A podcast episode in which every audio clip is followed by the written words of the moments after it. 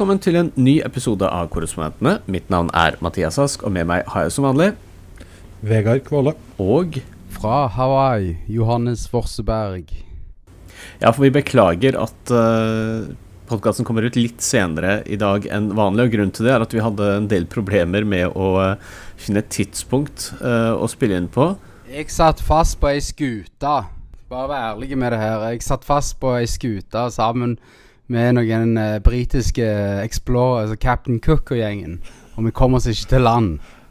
Det var det som skjedde. Jeg tenkte det var mer sånn som Kon-Tiki, jeg. Men uh... Kon-Tiki Nei, nei, jeg går mer for den, den nye verdenen. Jeg holder ikke på med sånn uh, fredelig utvandring. Her er det brask og bram. Ja. Sånn reiser vi til Hawaii. For du er på Hawaii, altså heldiggrisen. Mitt første stopp var Costco. Så det var begynte, begynte godt. Handla i bulk, så ungene får den maten de liker. Uh, ellers så uh, Der er jo uh, regn og sol hele veien her, så det er jo alltid litt fascinerende. Så det var faktisk litt regnstorm her i går på kvelden, så det var jo litt Det har jeg ikke opplevd her før. Men uh, er, det er sånn 27 grader hele året her. 27 til 30 grader. Så det er ganske behagelig. Nei, Det er noe annet enn det vi har hatt her i den sure, kalde New York-vinteren. Eh, jeg har fulgt eh, kulturministeren rundt i New York denne uken, jeg. Eh, siden det har vært FNs kvinnekommisjon og hun har vært der. Hun møtte bl.a. sjefen for Planned Parenthood, som er vel da USAs største sånn senter for kvinnehelse, men da spesielt abort, så de får jo Kulturministeren? Ja, kultur- og likestillingsminister. Det var viktig å poengtere det. og Planned Parenthood har jo som sagt, de tilbyr jo mye mer enn abort, men fordi de ofte er eh, den største, om ikke den eneste, eh, aborttjenesten i mange delstater, så har de jo fått utrolig mye kritikk fra replikanere opp gjennom årene, og mange trusler. Eh, det er vel ikke så lenge siden, og når jeg sier lenge siden, altså sånn syv-åtte år siden, så var det vel en stor skyting på en abortklinikk i Colorado, husker jeg, som jeg måtte dekke. Eh, men for å dra fra kulturministeren og likestillingsministeren Jeg kunne jo tenkt at kanskje det var helseministeren som var og dekket sånne ting. Det var bare derfor jeg reagerte. Jeg reagerte ikke, men eh, det var bare Uansett. Jeg var på uh, State Capital i uh, Austin denne uken sammen med VG, og møtte da fire Heter det plaintiffs? Altså fire saksøkere. eh, som eh, går etter eh, delstaten Texas. For eh, i Texas så er det sånn at du har ikke lov til å få abort mer eller mindre du holder på å dø selv. Det at de ser at fosteret er f.eks. Eh, liksom dødt, eller bare at det har en hjertebank uansett om det er liksom bare vann oppi hodet. Altså Det er mange ting som medisinsk jeg er ikke kompetent til å forklare. Men det var for fire kvinner som hadde mer enn gyldig grunn til å få utført en abort pga. sin egen eh, fare, sin fare, for liv, da. Eh, og der eh, Ja. Eh, de ikke fikk dette, og det, at det er for strengt. Så de eh, eh, dette, ja, dette håper de da å få endra, nå, nå som det har gått så strengt andre veien i Texas. Så argumentet deres er at det bør bli lettere å kunne si at uh, livet mitt er i fare, og derfor kvalifiserer jeg til abort i Texas. Fordi uh, hvis, du ikke, altså, hvis du ikke kan bevise at livet står i fare, så kan du ikke ta abort. Ja, og altså så lenge det, så lenge det er en hjerte Altså en, altså, en hjerterytme, så har de liksom da skal, da skal, du ikke gjøre noen ting med fosteret. Det, det heter jo heartbeat-law. Så Og hjerterytme kan jo et foster ha selv om det ikke kommer til å overleve liksom svangerskap osv. Uh, eh, ja. Det er jo, Abort er jo blitt den store saken. Det var det jo, altså Du så det jo i valget, mellomvalget i fjor høst. var jo det, det en av de store sakene for amerikanere etter at Høyesterett omgjorde denne eller fjerna denne retten til selvbestemt abort. Og denne uka, I tillegg til det dere nevnte her nå, så er det også f.eks. sånne svære selskaper som Walgreens og sånn har jo havna i trøbbel også pga. Uh, deres, dette med abort fordi 21 delstater altså Denne abortpillen da, som, som, de opprinnelig skulle eh, gi til også i delstater som egentlig har forbud mot uh, abort.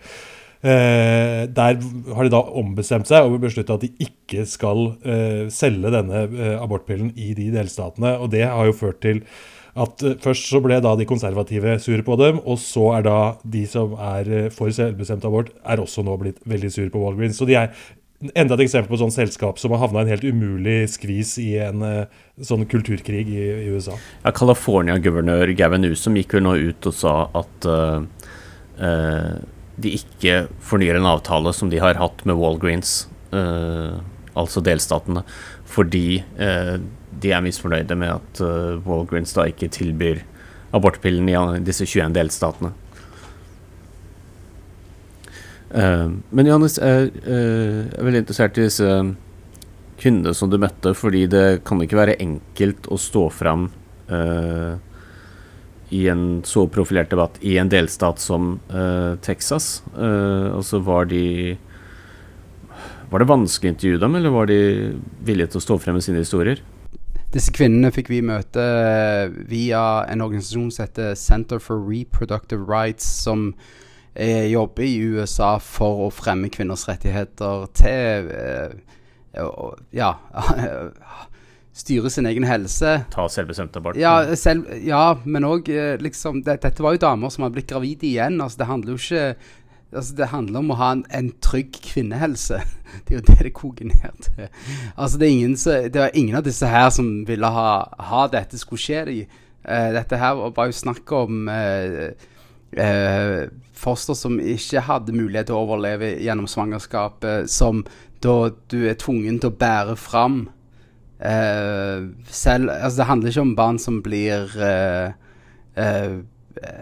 Ja ikke er normale og friske.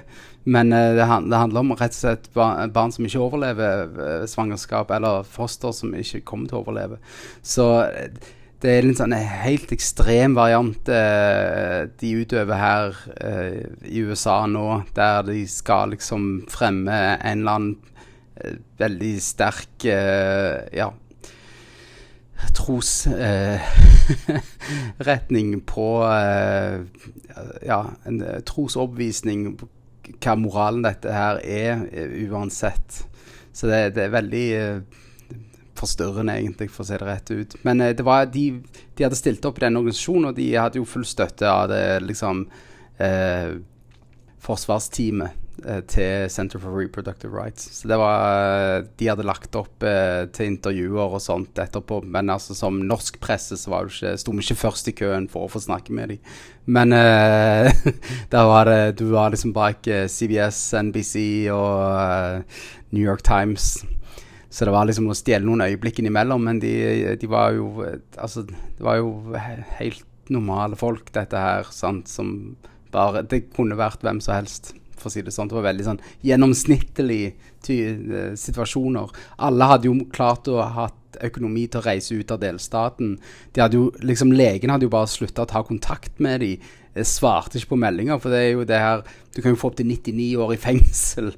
Så det er jo en sånn bounty-lov som er helt absurd her. Sånn at du, hvis de kan finne ut av at noen har sagt noe, at du reiste ut av delstaten, så var det liksom den kampen for de å finne sånn, I tide for sin egen helse kunne finne den hjelpen som kunne redde deres eget liv. Sant? Og måtte reise i en sånn situasjon der du er eh, det står fare for ditt eget liv, og sette deg på et fly. Det er jo det siste du vil gjøre. Uh, for å komme deg da til Colorado eller til Washington State uh, for å liksom få, få, hjelp til dette. Så uh, det, det, det, var, det var liksom nummende å høre på når de snakket. Det er helt tragisk hvor at, at amerikanske kvinner skal holde på kjempe en kamp for dette eh, nå. Og at, at eh, det fortsatt er en sånn stridssak i USA på den måten som det er. Det, er, eh, det virker så bakvendt og, og, vanskelig å forstå, nesten. Men det er jo en realitet for veldig mange amerikanske kvinner eh, i dag, dessverre. Jeg regner at den rettssaken som uh, du nå er i ferd med å begynne å dekke, uh, Johannes, det kan vel ta måneder, om ikke år, uh, før den jobber seg gjennom rettsvesenet.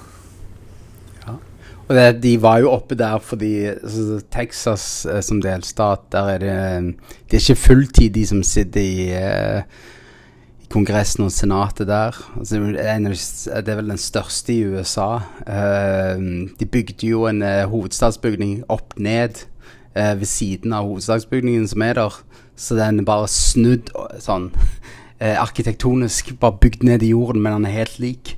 Så de har en rotunda som går ned i bakken. Og, og du kan se ned i den via en sånn glasstak når du er på bakkenivå. Så vi sto der.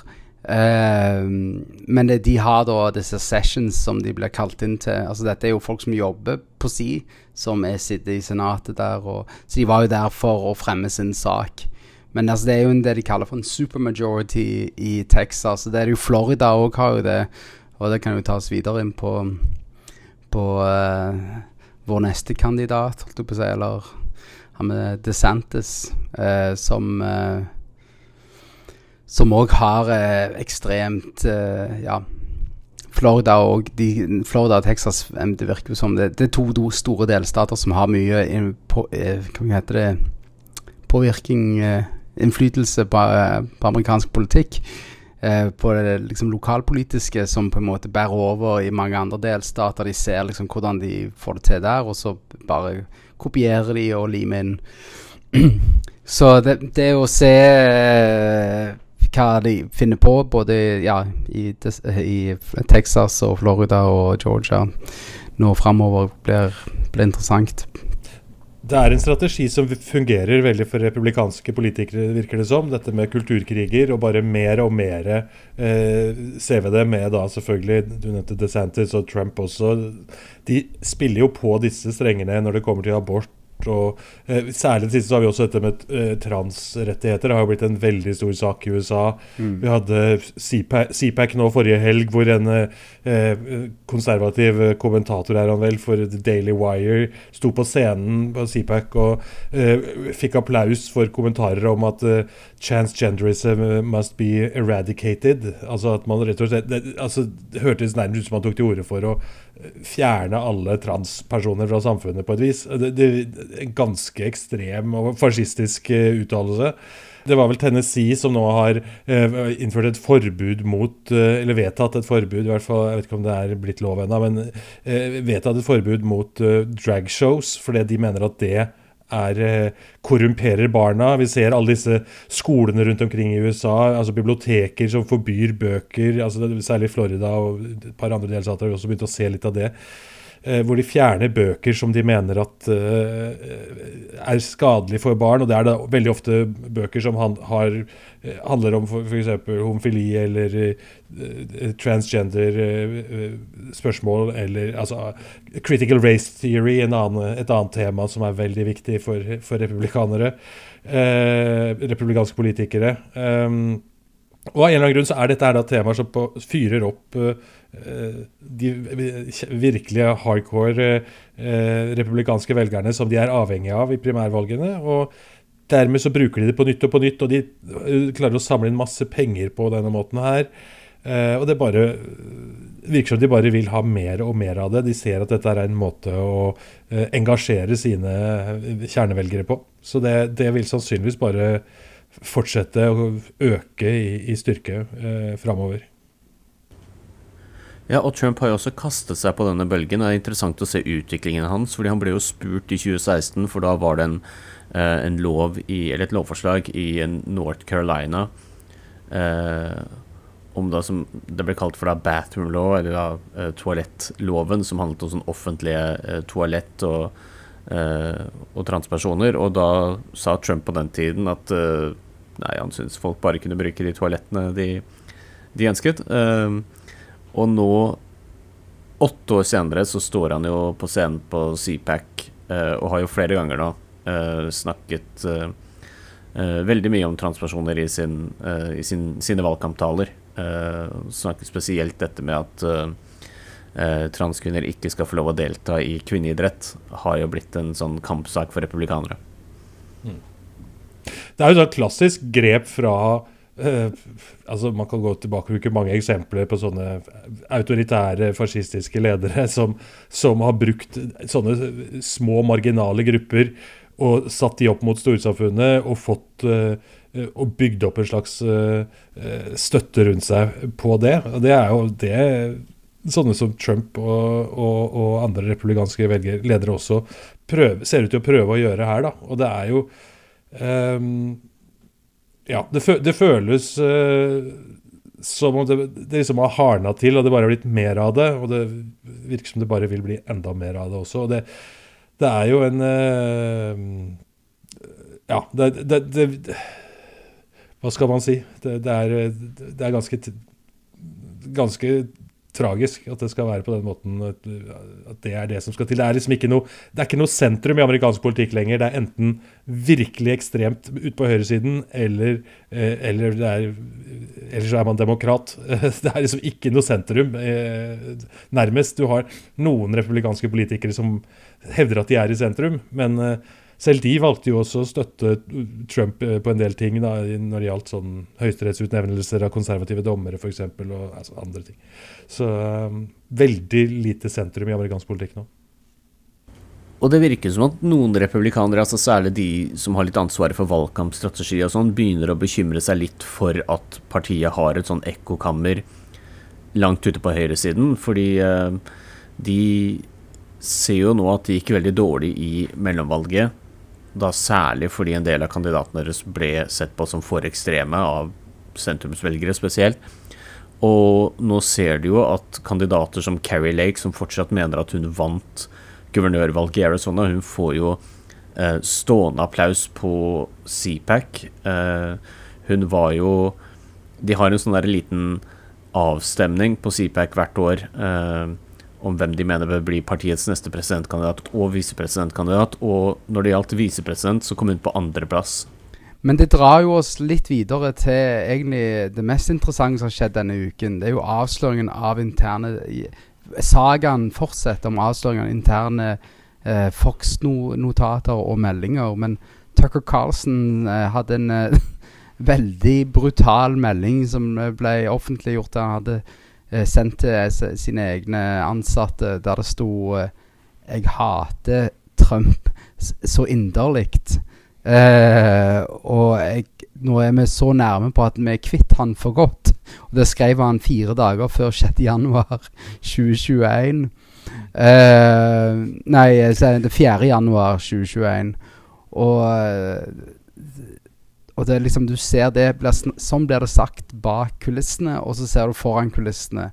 Så det, er en sånn hei, det er et helt rart eh, si, manipulering av det amerikanske samfunnet, som Rupert Murdoch og eh, de andre ekstreme konservative nyhetskanalene bare kjører hardt på, for de tjener penger på det. Men det, de, konsekvensene av det er jo ekstremt tragiske. Det er jo en ekstrem, eh, ekstremt kynisk eh, måte disse, de har opptrådt på i, Fox. Det er jo ikke nødvendigvis På en måte så er det ikke overraskende, men nå kommer det virkelig fram i dagen, da, denne kynismen hvor man vet at mange, mange av disse programlederne er høyt utdanna, vet veldig mye om hva som egentlig foregår i samfunnet, men de vet også veldig godt hvordan de skal klare å holde på seere og reklameinntekter osv.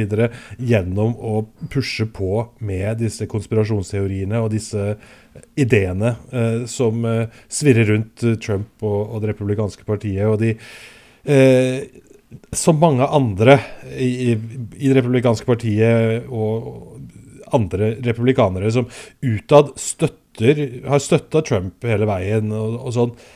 Privat så sier jo veldig mange akkurat det samme som Tucker Carlson, at de kan ikke fordra Trump. Eh, de syns han er helt forferdelig. Men offentlig så støtter de opp om han og gjør alt han vil. Eh, og gjør ting lett for han. Eh, hele tiden legger til rette for at han liksom skal kunne komme, og, liksom komme seg over neste, neste bøyg eller neste skandale eller hva det måtte være. og han ser jo ikke ut eh, Ja, nå er han igjen da, Han var jo også på CPAC og sa I'm your retribution. Jeg er hevnen deres. Uh, uh, og, og, og, nå vil han da tilbake og sier selvfølgelig også at han ikke vil trekke seg hvis han skulle bli tiltalt i en av disse uh, mange etterforskningene som pågår mot han, uh, osv. Uh, det er jo sånn voldsom feighet fra republikanerne som vi har sett i syv-åtte år nå, i hvert fall, eh, hvor de ikke sier ifra uansett hva han gjør, og uansett hva som skjer. Eh, også da, som vi ser nå da med Tucker Carlsen og 6.1. Uansett hvor ekstremt han eh, går til verks, så, eh, så fortsetter de bare offentlig å eh, fortelle Trump-tilhengerne at det Trump gjør, er helt eh, Det er helt supert, liksom. Og det er så ødeleggende. Eh, så langt fra noe som har med journalistikk å gjøre, så langt fra noe som har med eh, Altså, det er jo dramatisk ødeleggende. Du, du lurer jo folk. Du lurer folk eh, til å tro på ting som de selv også vet at det ikke er sant, og skaper en sånn voldsom konspirasjon som nå finnes i USA, hvor du har en stor andel av befolkningen som ikke tror at Biden er en legitim president. Det er det er en ganske absurd uh, situasjon, men det er også ganske Det er ikke første gangen dette skjer i historien, at uh, autoritære ledere, autoritære regimer, prøver på dette. Men at sånne som Tucker Carlson og disse følger opp og hjelper og, og bidrar til det, er jo uh, selvfølgelig helt drøyt. Mm. Og dette kan jo ende opp med å koste Fox News og Murdoch Imperiet veldig dyrt, for denne typen meldinger Sånn at du sier én ting offentlig og så én ting uh, bak lukkede dører. Og hva du egentlig mener, er jo akkurat det Dominion ser etter. Altså Dominion sier jo at de har uh, De har ikke vært med på noe valgjuks. De har uh, de har tilbudt disse valgkampmaskinene og disse tellemaskinene til delstater som Arizona, og de har funket.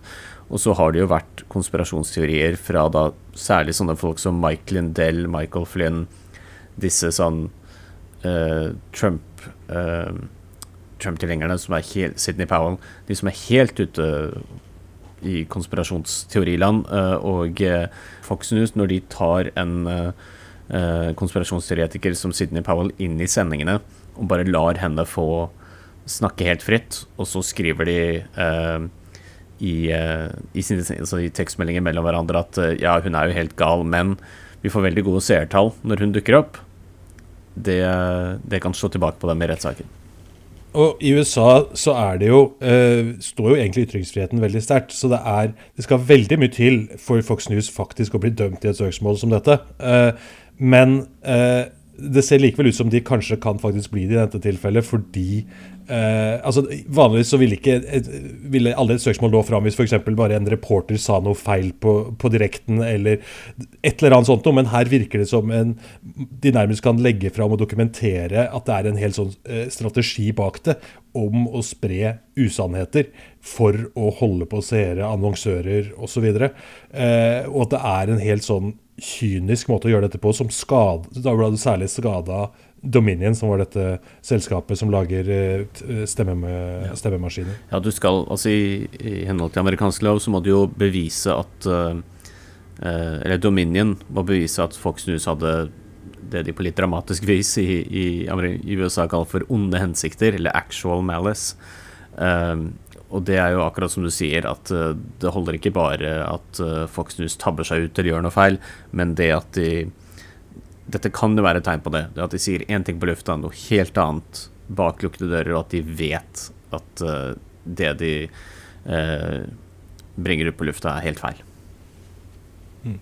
Ja, vi har også sett sant, hvordan disse, hvordan disse, hvordan disse eh, Nå husker jeg ikke om det var Tucker Carlson eller Laura Ingram, men en av disse profilene også var veldig sinte på en ja, det var Tucker reporter. Carlson det var Tucker Carlson, ja, som var veldig sint på en reporter som, som avviste disse påstandene om valgfusk på, på lufta. Og, og, også dette med eh, at eh, Fox News var de første til å calle eh, Arizona, eh, si at Biden har vunnet Arizona fordi Eh, fordi dette, fordi det, ifølge da, Tucker Carlsen var dette veldig skadelig for, for seertallene og for eh, hva som, liksom, posisjonen til Fox eh, å, å opptre på den måten. Selskapskursen til News Corp.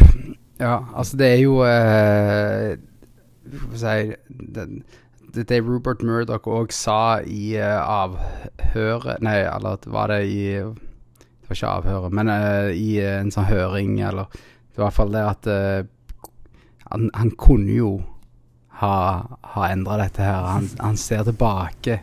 Dette var ikke lurt, sier han.